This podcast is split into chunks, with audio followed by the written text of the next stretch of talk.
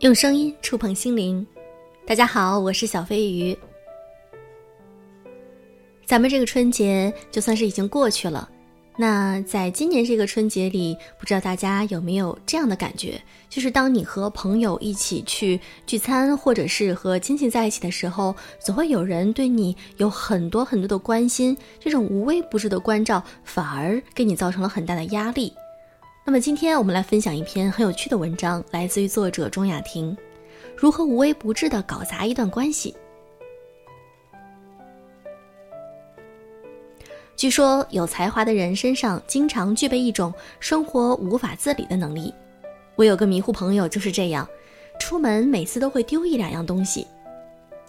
我们还亲眼目睹了他打完电话把手机扔到地上就走的场面。赶不上飞机和买错了机票也是经常的，而且肯定不认路啦。我们一起出门的时候，大家都很关照他，因为走着走着，要么东西丢了，要么人丢了。你要是以为人家生活过得一塌糊涂，也是不对。姐们小日子过得可好了，就算迷迷糊糊，也还经常一个人出差，每次也能卡着死线，完美的把工作完成，日常情趣一点也没落下。他说：“就算我糊涂点儿，就算我慢点儿，但是我有自己的节奏啊，我就自己慢慢抠着抠着干活，出差、做项目、旅游，你看我啥也没耽误啊。”说的我反思了一下，哎呀，对朋友也不留神使用了刻板印象，我确实不应该认为他是需要照顾或者格外留心的，这在某种程度上也是一种妈味儿。为什么说起这个话题？是因为春节期间密集的人际交往中，从旁观者的角度见证了妈味儿的泛滥。有一个堪称童年噩梦的场景再次重现了：小朋友在做寒假作业，妈妈在身后玩手机，每隔几分钟轻轻地呼唤一下：“宝宝，你要坐直；宝宝，你拿笔的姿势又不对了；宝宝，先做数学吧，这样可以穿插一下换脑子。”看见这一幕，我血都上涌了，一下想起了被支配和监督的恐惧。因为宝宝还小，还没学会反叛，但满脸依然写了闹心。所以你回想一下，是不是特别喜欢一个人关起门来做事儿？是不是不想在人前多说话？是不是就想在没人干扰的情况下直接完成一个项目？因为我们都经历过，如果当众做事，一定有人来纠正你。无论什么关系，无论什么动机，设计师和美编一定能够理解这段话。谁还没经历过甲方站在身后，一个像素一个像素的改稿呢？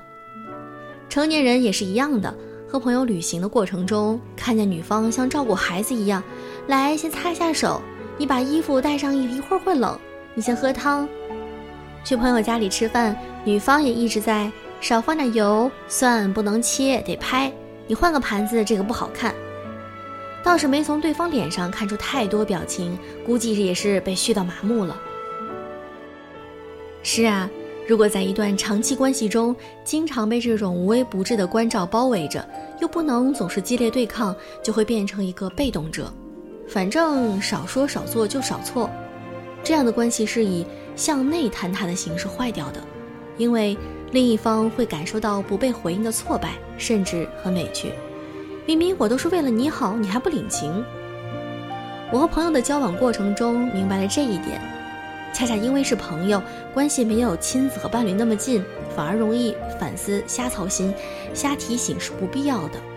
一旦进入亲密关系，很多人往往就控制不住了，并且非常有使命感的说：“我不操心行吗？你看看这个后果。”但。其实真没什么后果，每个人在没有谁之前都过得好好的，没有谁之后也不会说死就死。只有自己强化了“他没我不行”，他就是容易把事情搞砸的这种观点，人家怎么了就变成了一会儿看不住就会出事儿的弱者。有一个词叫做微型管理，说好听点叫做细节控，不仅仅要求结果正义，还始终要求程序正义。从你动手的那一刻，对方就开始事无巨细的为你操心，生怕哪个步骤你做不好。这样的老板和甲方你经常遇见吧？结果往往是讽刺的。我们知道的是，一个客户提出的要求越多，给出我们知道的是，一个客户提出的要求越多，给出的细节越多，在每个流程中都密切关注，往往这个项目做出来就差劲的很，感觉是意志的扭曲和反扭曲的博弈。如果这件事情发生在我们长辈的身上，他们往往会很伤心和委屈。我都是为了你好，我就是一点都不想让你受伤害，我想让你更好点，更舒服点，难道也有错吗？得，无法回答，无法反抗，下次就背着人悄摸摸的把事儿都干完了得了。但妈永远赢，如果你用同样的方式去管理她，她就会说：爱吃吃，不吃滚，不要教老娘做事。有人跟我说，我就是忍不住啊！我那么喜欢他，当然想对他好一点，让他变得更好啊！我跟你说，这就是潜在的微型管理者、微型控制狂。无论在亲密的关系和自己相比，那都是他人，都是外人。很难知道一个他者此刻思想的到底是香蕉还是橙子，却依然跟他说胡萝卜最营养。我觉得，就算是最亲密的关系，也要遵从人际交往的基本关系，那就是当对方没有开口请求的时候，不要主动臆想他需要什么协助。令人不快的微型管理包含了以下几个层意：一，我的出发点都是为了你好，你看我对你多好；二，你要是不能缺少的我的，如果没有我在，你会把很多事情都搞砸；三。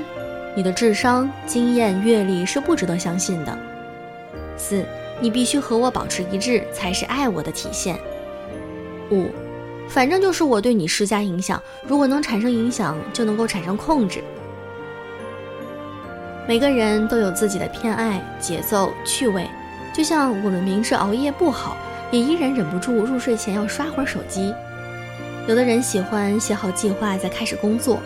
有人就喜欢先撒一地碎片，再慢慢的穿起来。丢手机的人丢几个就会小心翼翼，不多穿衣服的人感冒了之后自然会以后做好准备。一个无微不至的监督员会摧毁对方的一切积极性，要么顺从的被你摆布，不想节外生枝；要么就阳奉阴违，你说的都对，没有任何想要改变的念头，也有奋起反抗的。就像我另一个朋友说的那样。他做饭再好吃，我宁可吃盒饭，也不想听他絮叨。就像我们说的那样，自恋和自卑往往是成对出现的，控制狂和讨好型人格往往也如此。有人因此被嫌弃了之后感到委屈，是因为他们真心想讨好对方，就从衣食住行的一切细节开始插手，用“我对你好都是为你好”的方式去干扰对方，直到他丧失了活力。所以，我们今天这一期讲的就是如何不去干涉他者的世界。你的存在不是为了让对方按照你的方式变好，这样的操心是你想要时时刻刻证明自己存在的重要性。所谓的放不下，也就是放不下进行裁判的权利。最后你会发现，大撒把还挺好的。我们和任何人在一起，都是为了共织一段锦绣。天天不动，你是在绣麻袋吗？那所以，我们今后要做一个不去对别人的生活指指点点的人，即使是我们最亲密的那个人。我也会经常发现有一些啊粉丝跟我聊天中说到自己的父母是怎样控制自己的。那当我们逐渐成人之后呢，我们可能会把这种父母对我们的方式又强加给我们的亲密关系的伴侣。那希望大家能够在自己的伴侣身上，不要去重复父母对我们的控制，而是选择我是我，那你是你，除了我自己以外，其他人都是外人。我们要把自己管好，其他人我们就让按照他们自己的想法和自己的节奏去做，那就好了。这是我们对他人的一种尊重。那么小飞鱼很坦白的说，嗯，在我们荔枝电台，嗯，大家可以多多的转发我的节目，那这样呢，我每天就会有那么，嗯，几十块钱的收入。那对于我来说，这是一种动力，也是一种鼓励。因为做了这么多年的节目，可能并没有收获到很多的这种物质上的这种金钱的奖励。我觉得这是一种对自我价值认可的一种方式。那也非常感谢大家能够，嗯，多收听我的电台，一起点赞。那好啦，今天的节目就是这样，祝各位晚安。